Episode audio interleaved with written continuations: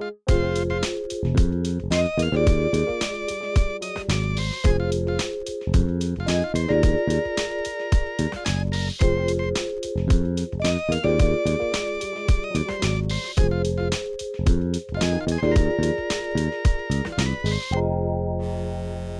that uh, hope that that we are able to get a sense of the storyline. Beginning, I mean, Psalm eighty is just one of many where there's an expression of uh, "hurry up," you know. I mean, they keep saying in that psalm, uh, "Restore us, shine your face on us, that we might be saved. Be gracious to us." I mean, they're crying out, they're longing. Um, and there are some in the Old Testament who didn't understand, you know, uh, they didn't understand what they were longing for. You know, you kind of, they get a bad rap sometimes because we talk about, you know, they wanted a military leader, a political leader and stuff. But there's a lot of them who I think really understood that there's a deeper issue. That was the real rescue that was needed. And so, you know, in the Old Testament, the whole thing is pointing forward. It's it's very forward thinking, you know, and, and God makes these promises and he and he fulfills them, and and we're stepping in the stepping forward, and there's this momentum, but it's all it's all going toward this Messiah that was going to come. And so that's the story, and and as the you as we see the storyline unfold, I mean every every chapter is just leading toward this this person, you know, this deliverer. And so that, so the, you know, the plot line looks forward, and then, you know, when the Christmas story that we celebrate and read and we sing about and all this stuff, I mean, that is, that's the moment. You know, this is the birth of the one that's been waited for for so long. And and so, you know, we have the, the life of, of Christ, and he's born and he lives, and, um, you know, he he dies, and he, you know, comes back to life and ascends to the Father, and, and then the whole rest of the New Testament is basically like pointing back to that.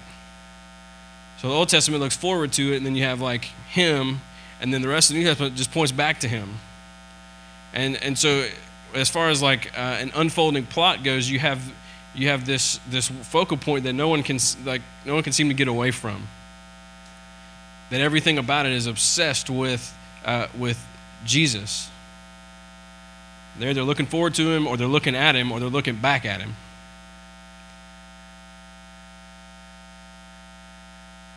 And so that kind of brings us um, in kind of a history chunk kind of way. You think, okay, um, so the, you know, Mary and Joseph were there, and then the shepherds came, and then uh, a couple years later the wise men came, and then uh, Jesus grew up, and uh, then he lived and he died, and he handed over the church to these Uh, faithful men and women, and then yada, yada, yada. Now we're here.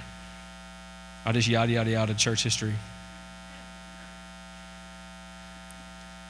And so you have these these apostles and stuff, and then the next generation comes along, and they get to stand on their shoulders of their faith, and then the next generation on the shoulders of their faith, and, and so on and so on and so on. And then and then there's us.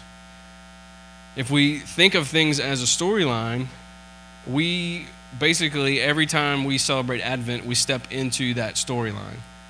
We're the next generation of people who are looking back to Christ. And really, every time that we come together on Sunday night, we step into that storyline again.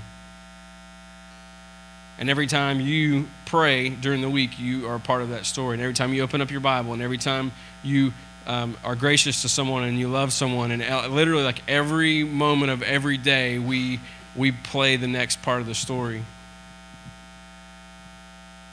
And that's that's remarkable when you when we, th- when we really think about it. As God God has entrusted us with the next part of the story to be told, which the next part of the story is just like every part of the story, whether it's the Old Testament looking forward, or the Gospels looking at him, or the New Testament looking back at him. We're a part of that. It just basically just like, nah, it's just him. It's just it just goes back to him. We we live in a world who thinks that, like, who would say like, yes, we're all part of a story, but every, but our everything around us tells us that the story is all about us. And as Christians, we say, I'm a part of a story, but it's not a story about me. My story is simply just to point back at the story, which is him, which is what Advent is about, which is what life in Christ is about, is we are just the next faithful generation that is pointing to him. In John one, uh, verse fourteen, says, "And the Word became flesh and dwelt among us. And we've seen his glory, glory as of the only Son of, from the Father, full of grace and truth." I mean, we, we can spend weeks on that one verse, unpacking that and looking at everything. You notice that the word word uh, it has a capital W on it. And um, I'm certainly not a scholar that's going to get into this whole, you know, Greek philosophy, you know, whatever. Uh, but I can, I the way I best understand it is in Star Wars terminology. Uh, so if you're with me, you're with me. Um, the, I mean, George Lucas, he may have the copyrights on the word droid, but he didn't have the copyrights on the word force, because that whole concept of the force is sort of, it's he just lifted it from Greek philosophy. They just believed that there was something holding everything together. Some sort of force, some sort of energy, some sort of power that that held the world together, that made sense of everything, that, that was guiding and controlling everything. And so the Greeks were all about, there's this logos, is what, or logos, or logos, or however you want to pronounce it. That was their deal, is there's like, oh, the logos holds everything together. It was another way of saying the force. And John comes along and he says, I'm going to capitalize this, because the mysterious, weird force that's holding everything together is actually Jesus. He was in the beginning, and he is the one that created all this, and he's the one that holds all this together. And he is, um, when it says he's in the very form of God, if you look at first, verse fourteen, oh, we'll get to that in a second. Um, actually, go ahead and go to Philippians two. I'm a little scattered, I'm sorry. If you go to Philippians two, um, it kind of echoes what John is is saying. Um, in the beginning, there was Jesus, and there was the Father, and there was the Spirit. And we talked about this before, as we talked about the Trinity, that God the Father said, I have this vision, and this is what needs to happen. And Jesus says, awesome, I'll do it. And so he was like, okay, um, Mount Fuji, make it happen. Jesus says, okay, boom, Mount Fuji. Holy Spirit was like, wow, awesome.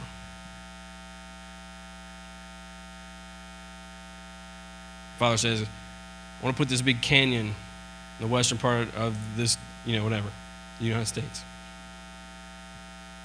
I want it to be grand. Jesus says, awesome. Jesus says, like this? Awesome. It's good. This whole planet, the Father had this vision, and Jesus is the one that made it happen. Jesus is the one that holds everything together. It was created by him and through his power, and it was created for him. We see in Philippians two,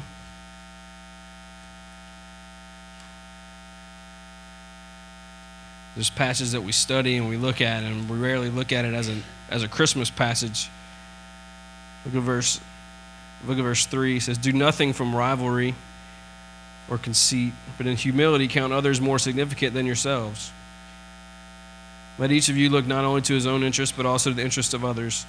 Have this mind among yourselves, which is yours in Christ Jesus, who though he was in the form of God, all right, and that form, that word form right there, it means he's, he is the same as God, same nature, same character, same everything as God. Um, so it's, sometimes in English, things just don't really make sense when you translate it. But it's basically saying, because he was God, he did not count e- equality with God a thing to be grasped, but made himself nothing, taking the form of a servant, being born in the likeness of men, and being found in human form, he humbled himself by becoming obedient to the point of death, even death on a cross. Now, understanding, and I think it's one of those things we talk about a good bit, especially at Christmas time, but how many times do we really dwell dwell on it, like really just ponder that and meditate on that?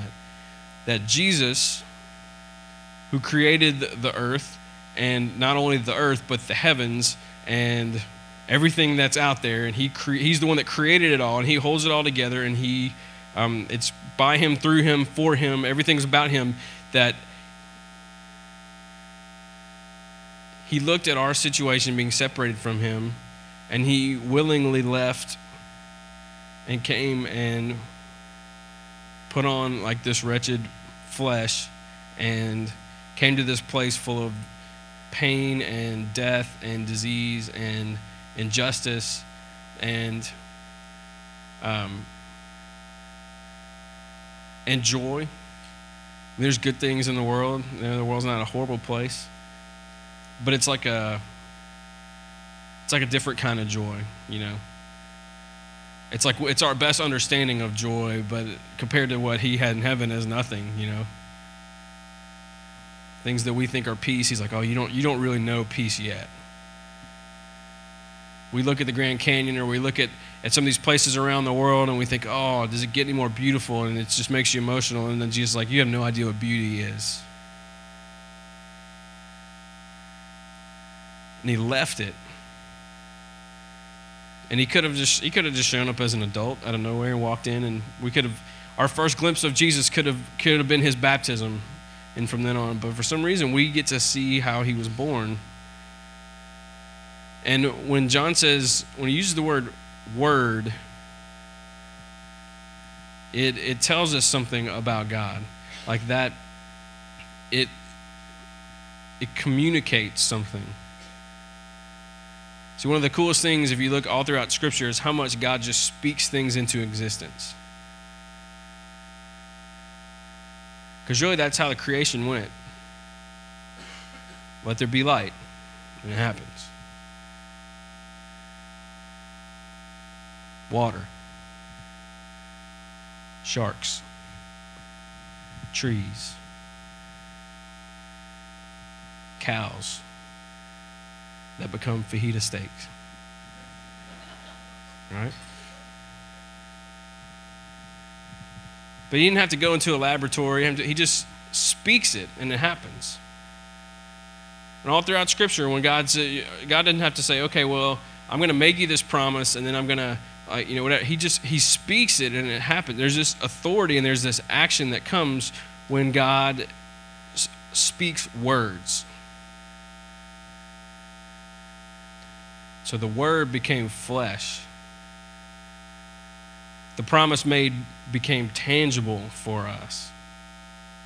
And we get to see that it's in this random cave with nobody around, in this really, really shady circumstances, and these random shepherds get to come and see him. And I mean, all, the whole story is just so bizarre. But there's something about it that captures us. And I think this is why, because it is a, it's a storyline that we can relate to. We think about Jesus leaving heaven and showing up and being born just like we were born.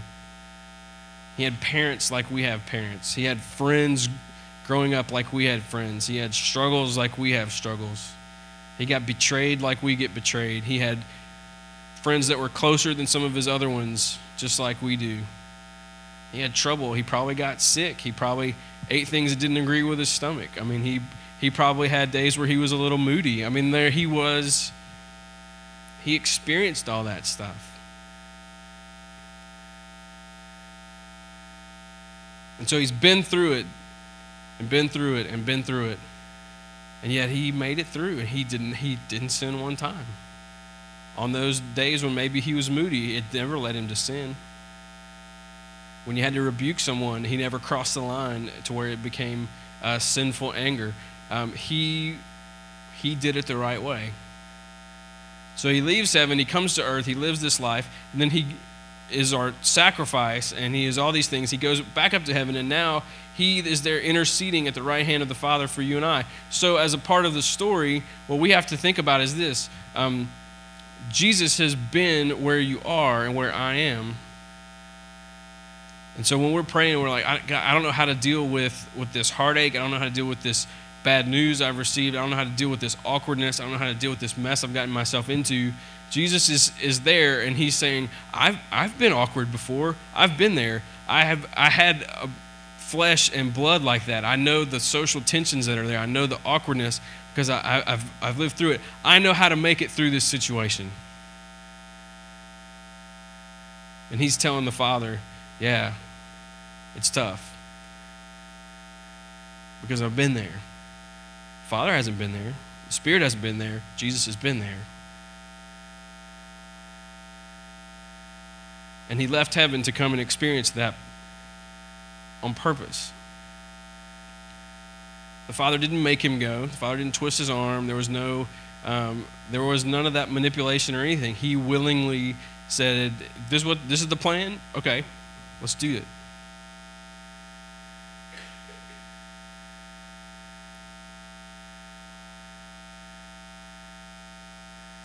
And so we see this verse, look at verse eight, being found in human form, he humbled himself by becoming obedient to the point of death, even death on a cross.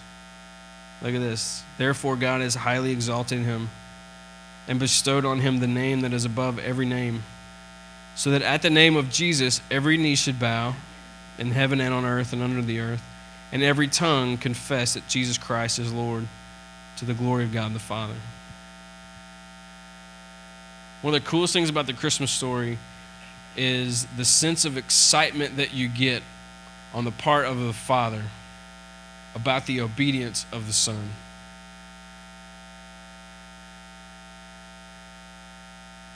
I mean, think about how honored the Father is by the willful submission and the obedience of the Son to leave heaven and leave everything that heaven is and to come to this place and have to put up with us. And to die for us. And so much of Jesus' life is, as we, we read it in the text, it's like you can just you can just hear the Father just affirming and celebrating the obedience of Jesus. Sometimes, like, I wonder if, like, if that was a part of, and this might be heresy, but if that was a part of, like, the angels and the shepherds. Almost if God was like, you've got to come to see what my Son has done. I'm going to bring these these magi from uh, from Persia to come and to see, and I want I want people to see. You see, at his baptism, the Father said, "This is my Son, who I am well pleased." So much of Jesus' life is just, it's almost like you can just hear the Father just applauding and shouting and wanting that to be honored, and that's wanting him to be honored. Therefore, God highly exalted him and bestowed on him the name that is above every name. I mean, it's it's all just screaming Jesus. The, the so the storyline, the whole Old Testament screams Jesus. The Gospels scream Jesus. The the rest of the New Testament looks back and screams Jesus, and then you and I come in and we step in, and that is exactly what we're called to do.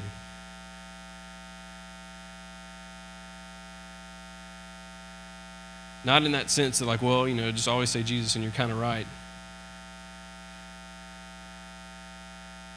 But that is what that is what all this is about. I didn't want to preach about Advent conspiracy anymore because it's so easy to to make Christmas about Advent conspiracy, and it's not about Advent conspiracy. It's about Christ. When we go and we go serve at a shelter, it has nothing to do with Advent conspiracy, really. It has nothing to do with our church. It has nothing to do with whatever. It should be, because we are the next ones in line that just point back to Christ and scream and applaud and affirm what he has done. So if that means we go and we hang out with some kids at a shelter and we take their moms to go shopping and stuff like that, and that's the, what we're going to do. Whatever whatever opportunity is laid in front of us for us to do that, that is what is it, it's about. If you're going to love your family um, and and take care of them and minister to them this Christmas, if Advent conspiracy is the means to that, then that's awesome. But it's got to be because because your mission in life is to point back to what Jesus has done. And to say, I am, I am one of those who is declaring his name. My knee is one of the knees that is bowed there. My tongue is one of the tongues that will confess there that Jesus Christ is Lord, to the glory of, of God the Father. I am participating in my role in the story that God has allowed me to play. So yeah, during Advent, we're going to find some creative ways to do that. And when Easter comes around, we're going to find some more ways. And every single day of our lives is, is the next part of the story that we're called to live. And it's not a story about you. It's not a story about me. And that's, that's like, it's hard to hear that sometimes. Until you start to read the scriptures. So you start to hear some of the progression of some of these things, some of the some of the lines of these songs I get so hung up on every every Christmas season. Whenever you begin to see that, wait a minute, I'm a part of something that is bigger than myself. And Christmas two thousand nine doesn't mean a whole lot really, unless we are faithfully playing the role in the story and exalting our Savior. Through the way we give gifts, through the way that we love people, through the ways that we worship, the way that we refuse to, to buy into the consumerism that surrounds us. To I mean, it's it's all that. That's what it's all really comes down to, because the Word became flesh and dwelt among us, and now He is in heaven, and He looks at our lives, and as we struggle to go through each day and to play the role and to tell the story. He understands how it's difficult. He understands why it's hard. And He is there to show us how to make it through and not drop the ball. I talk to people all the time, and I'm in that boat all the time where I, I, I get to a point in my day, or I get to the end of, of a day or the end of a week, and I just feel like I have just completely missed the boat. And Jesus is saying, you know what? I had a lot of disciples that missed the boat. It'll be all right.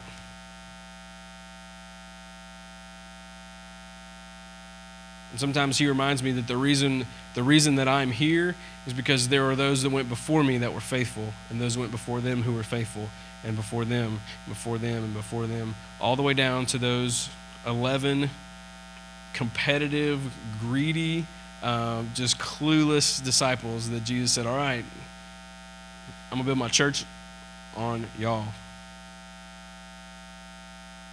And what I want to do is I want to be faithful in my role in telling the story, because there are going to be people who come behind me, and people who are going to stand on my shoulders, people stand on your shoulders. All you parents out there, you you, you need a good broad shoulder, because you got kids that are going to stand on them. Our church will be four years old in February, and it's weird to think down the road. I mean, there are churches that are like hundreds of years old. I passed Galilee Baptist Church the other day. I think they were founded like eighteen seventy-five, if I remember right.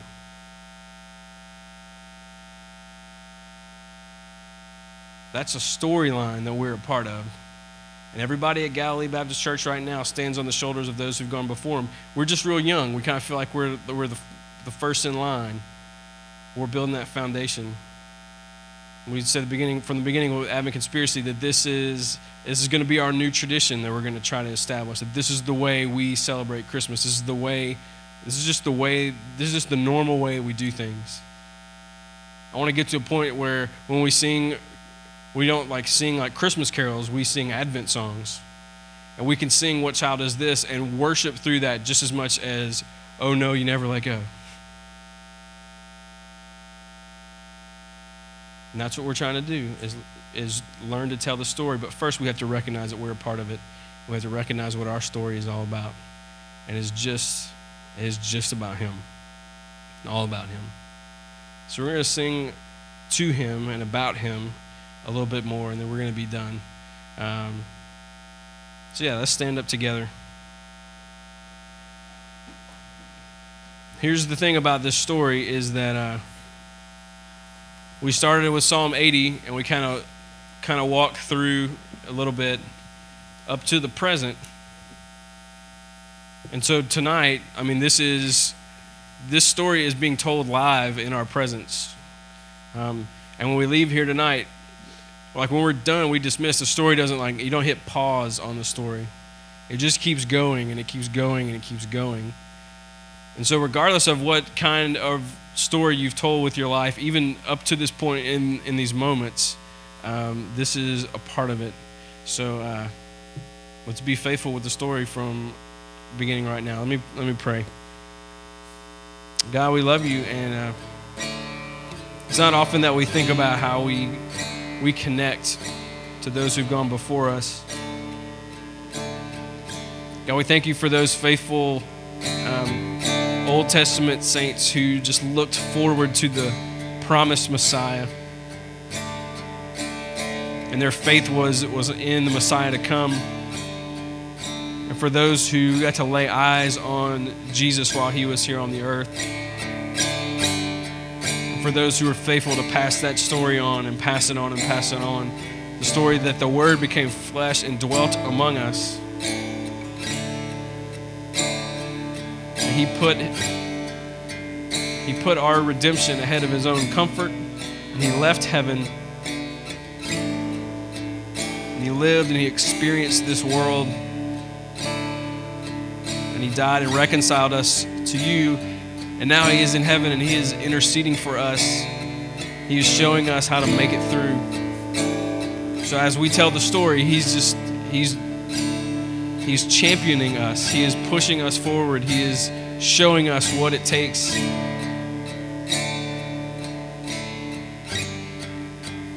Jesus, we thank you for that. And we want to join the story even more deeply tonight. As we become more, more and more those people who bow and confess your lordship in our lives. The Father would be glorified at your name that is above every other name, above every celebrity, above every politician, above every above everything else, God, that you would be our treasure.